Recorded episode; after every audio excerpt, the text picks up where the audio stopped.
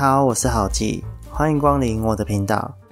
今天要来讲的是关于房地产的话题。别人都说房地产是有钱人的玩具，这句话讲的其实很中肯。因为如果你想买一间房，光是头期款和房贷，基本上就占据了你所有的生活开销。更不用说买房之前，你还可能要租房子，还要付租房子的租金。一般人进入房地产的门槛高得吓人，所以理财的第一步绝对是要先处理这头大怪兽才行。马斯洛说：“住是我们的生理需求，我们都需要有个住的空间，但是这个空间需要用金钱去换来。既然如此，我们到底该用租的好呢，还是买的好呢？我们就先从买的讲起吧。你有想过买一间房的成本吗？可别以为只有头期款和房贷而已。以我曾经买的一户两房的大楼为例。”你每年要缴纳的房屋税、地价税以及火灾险，加一加会超过一万块。管理费加上车位清洁费，一个月大概两千左右，一年就两万四了。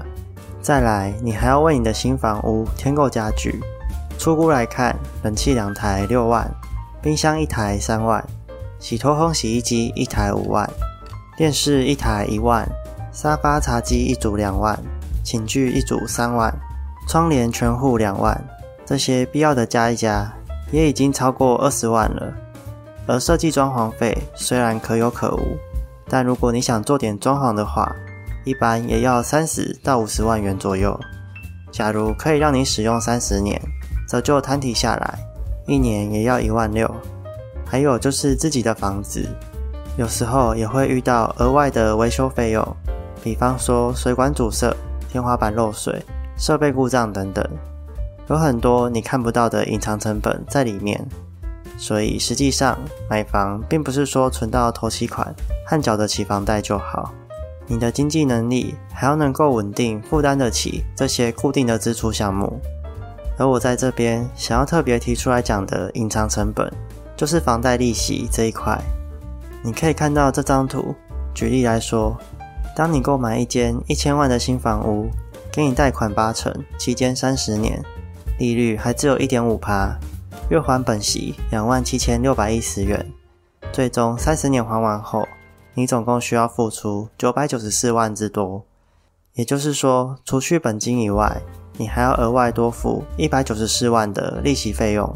如果我们将这三十年的一百九十四万拿去分担你每个月的租屋费用，等于在这三十年内。每个月你会有五千三百八十八的租金补贴，所以真实的买房成本是除了头期款两百万加房贷八百万以外，还要付出前面所提到的税金、保险这些固定费用，最后再加上一百九十四万的房贷利息，才是真正的买房成本。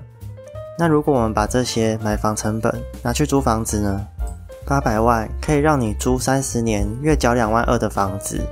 当然不止这样，我们再把头期款两百万拿去存入年报酬率五趴的 S M P 五百，未来再把每个月的房贷利息一百九十四万分成三十年，定期定额投入 S M P 五百，每年大约可以投入六万五。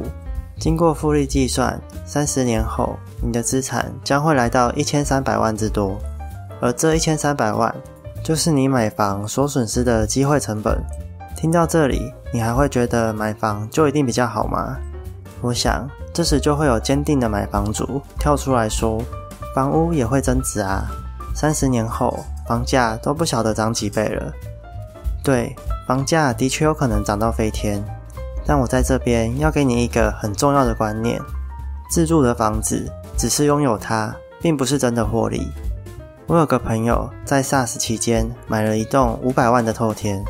据说现在已经可以卖到一千五百多万了，但是呢，我朋友他没办法把房子卖掉，因为卖掉了他就没地方住了，由奢入俭难，他没办法接受租房子，而换房子呢，怎么看也不划算，新的透天早就都要两千多万了，只能换一间和自己差不多等级的房子，如果是这样，那倒也没必要换了。现在他只能把房子留给小孩，而且移转的时候还可能会被政府扣到税。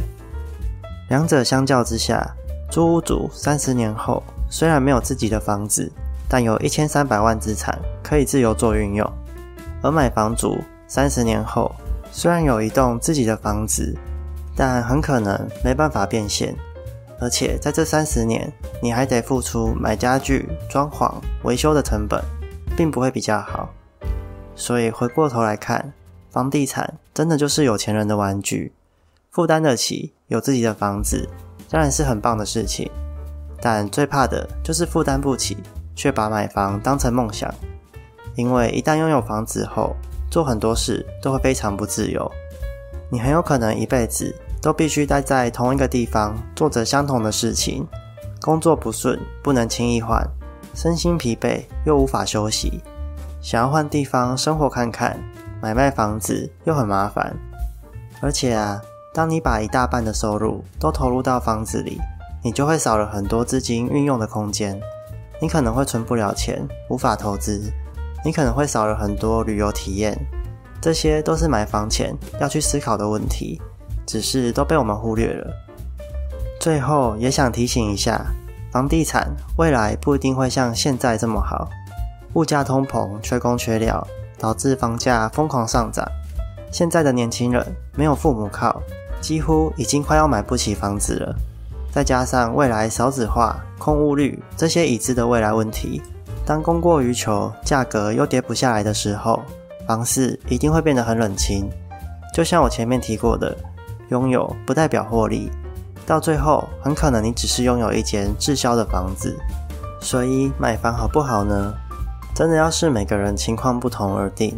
如果买房对你来说负担是小的，你想要打造一个自己的家，那没有问题。但如果买房对你来说负担的压力很大，那我会真心建议你，房屋诚可贵，自由价更高。把购买房屋的钱拿去做其他的理财用途，绝对会更好。以上就是这次的内容，希望你会喜欢。有什么想法也欢迎在底下留言。我是郝记，我们下次见，拜拜。